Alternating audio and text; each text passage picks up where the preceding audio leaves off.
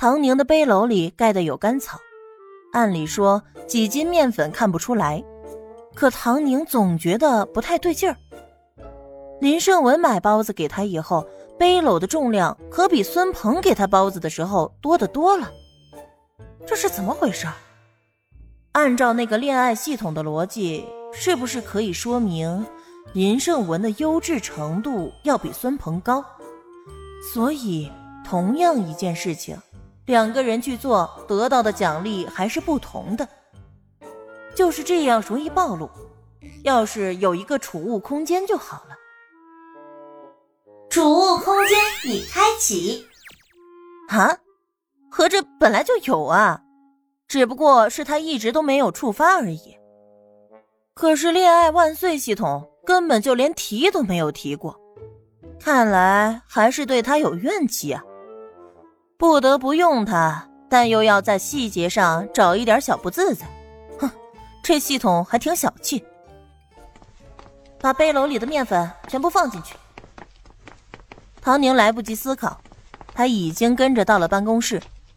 林胜文伸出手要接过他的背篓了，他直接在心里说道：“他拿下背篓，面上镇定的递出去，在两个手交接的那一刹那。”背篓轻了，唐宁暗自松了口气，脑海里自动浮现储物空间的信息。面粉十一千克。啊，如果说因为孙鹏得到了一千克，那么从林胜文身上就得到了十倍。唐宁意识到这一点，再看看储物空间。里面还分区了一个个的格子。坐下来烤烤，刚才不是喊着冷吗？林胜文给他拿了个小板凳，又给他倒了点热水。哈，唐宁收回心神，回家再研究吧。林胜文是搞刑侦的，在他的面前一心二用不大合适。林胜文和孙鹏关心了一下他在朱家村的生活。又问了问村里的情况，让他一有什么问题就及时来找他们。等到唐宁从公安局里出来，天色也差不多的暗了。他没有着急回去，就是沿着街转悠，眼睛瞅着那些小巷子。果然，不久便有人凑近问了一句：“哎，妹子，买东西不？都有什么？”唐宁一下子来了精神。瘦高的男青年揣着手，吸着鼻子，往前边走，前边左拐第二个巷子。他等唐宁走后，又在附近看了看，见没什么人注意，这才跟着走了上去。等他走到，好家伙，这哪来的妹子呀？这么能耐！也不能说是他少见多怪，而是唐宁那个背篓里已经装得满满当当的了，一看就都是他们的货嘛。唐宁拿出了十斤的精面粉，市面上绝无仅有的好货。系统出品的包装上也没有任何的信息，而且唐宁还有钱。这年头白面都少见，有那些稍微宽松些的家庭想给老人孩子吃好点都找不着门路。唐宁的精面粉购买力还是很强的，鸡蛋、粉条、红薯、土豆。能换的都换了，还有一包晒干的野山菌，嘿，这玩意儿炖肉可香啊！唐宁想起了那些华丽的食谱。妹子，你的精面我也不问来路，下回你要想换东西，直接去县东头四合院那家，敲门就说找刘老四。知道了。唐宁满载而归，他把面条分成了三份，留下了自己的那份。其他的两份放在了公安局门口，喊了一声就跑了。孙鹏出来就只看见了他飞舞的麻花辫嘿，跑得还挺快。他拎起粉条，拿回去给林胜文看，还给咱们分好了。这小唐真是个实在姑娘。这下子好了，家里的媳妇儿早就念叨着包饺子，还不知道做啥馅儿呢，肉就那么一点儿。切太多的白菜萝卜也吃不出个肉味儿，这粉条来的够及时啊！想到这儿，他看了看林胜文，想到这位孤家寡人在大兴县，嘴上客气了一句：“林哥，你一个人也不知道怎么做这粉条，不如我一块拿回去。年三十你上我家吃饺子去。”行。林胜文连客气都没客气，直截了当的就答应了。这搞得孙鹏有点郁闷，可是话都说出去了，也没有收回的道理。这年头，哪个懂事的跑到别人家吃饭呢？还是大过年的。孙鹏怕媳妇揪耳朵，正在心里盘算着要怎么解释。孙鹏还在心里揣测林胜文一个大男人一顿能吃多少的时候，林胜文戴上帽子出去了。哎。你去哪儿呀，林哥？这天都黑了。去供销社一趟，应该还没关门。林胜文的心里颇有点不是滋味人家小姑娘众叛亲离的，自己强撑着把日子过起来，也不知道有多难呢。收了他们几个包子，还想着把这份心意给换回来。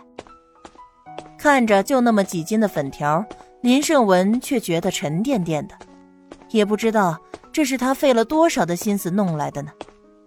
这马上也要过年了，干脆去供销社买点东西，以公安局的名义给小唐姑娘送点年礼。年三十中午，唐宁包了饺子，是猪肉大葱馅的，他还放了些香油，可别提多香了。他后来又按着那人给他的地址去了四合院，换了油和肉。昨天村里杀猪，他还跟着买了两斤，补充碳水和油脂，人才能有力气。这不吃上面提高了以后，人都有精神了，也不会再动不动的就手脚冰凉。至于目前的东西，他又让那几个倒卖货的给他去供销社里买了点东西，进账不多，也能有个几斤的面粉。空间里也没什么存量了，都被他换了东西。不过肚子饱了，心不慌。唐宁并没有着急。饺子刚刚包好，就听见外面有人喊他：“小唐，小唐。”林胜文提着东西来了。唐宁打开低矮的门，请他进来。这是局里那些认识你的大哥大姐们的一点心意。大过年的，你又是一个人，给拿着。唐宁接过来一看。还有一斤的奶糖，两斤糕点，一斤红糖，用牛皮纸扎得严严实实的，这可以说是很重的礼了。林大哥，我闲话少叙，我早就听说你们这儿的后山有好东西，赶紧的带我去转转。林胜文打断他推拒的话，左右看看，只有这么一座光秃秃的山，赶紧岔开话题。唐宁也不是矫情的人，既然人家诚心给了，那就收下，以后有机会再报答。他冲着林胜文笑笑：“ 行，多谢林大哥，也谢谢公安局里的大哥大姐们。”他把东西放回去，佯装不知，拿了根棍儿就开始领着林胜文上山。不怕林大哥笑话，我有时候还会扎两个笼子，有一回还真的有野鸡往里面钻呢，可是让我饱餐了一顿。唐宁走在前面，和林胜文聊着闲话，又去看了看他的笼子。是吗？那你的运气可不错，这山上的东西能吃的都被薅的差不多了吧？眼下年景不好，就算是在县城和大城市里有商品粮的供应，但是人们也能明显的感受到物资的短缺，供应来的东西消息刚到就被抢光了。可能是那阵刚刚下了雪，野鸡出来找食儿呢，只是没想到它自己成了食儿。再往前路就不好走了，村里人进山也少有进这么深的。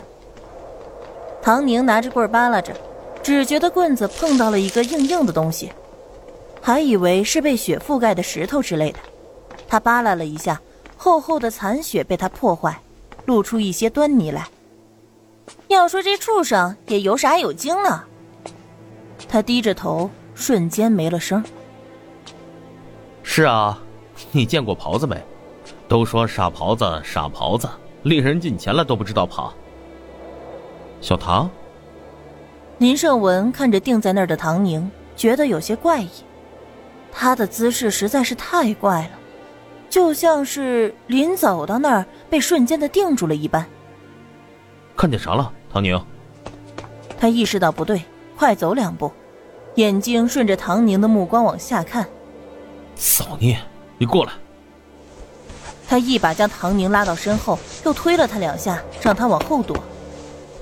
别害怕，别看，有我呢。唐宁就像这山上随处可见的白杨树一般，被一拉扯，差点就倒了。雪落在白杨树的枝条上，融化又结成了冰。风一吹，哗啦啦的冰坨子掉下来，或者直接整个树枝折断下坠。林胜文又看了看，沉默了半晌。山上静悄悄的，没人说话。是个女孩。唐宁打破了这死一般的寂静，笃定地说：“他一眼就看出来了，那是个女孩，刚生出来就被扔到后山给冻死了。”连件衣裳都没有，说不定连哭都没有哭。这年头，大人都填不饱肚子，更何况是孩子。可是村民们并没有有效的避孕手段，也没什么娱乐项目，天一黑就只剩下造孩子一个乐子。生出来的孩子缺乏营养，需要金钱和粮食，就会有人在生出来之后偷偷的扔到后山去。这其中，男孩会被最大的程度保全，而女孩则大多数由一个奶奶之类的人物给抱走，有掐死的、溺死的，还有就这么冻死的。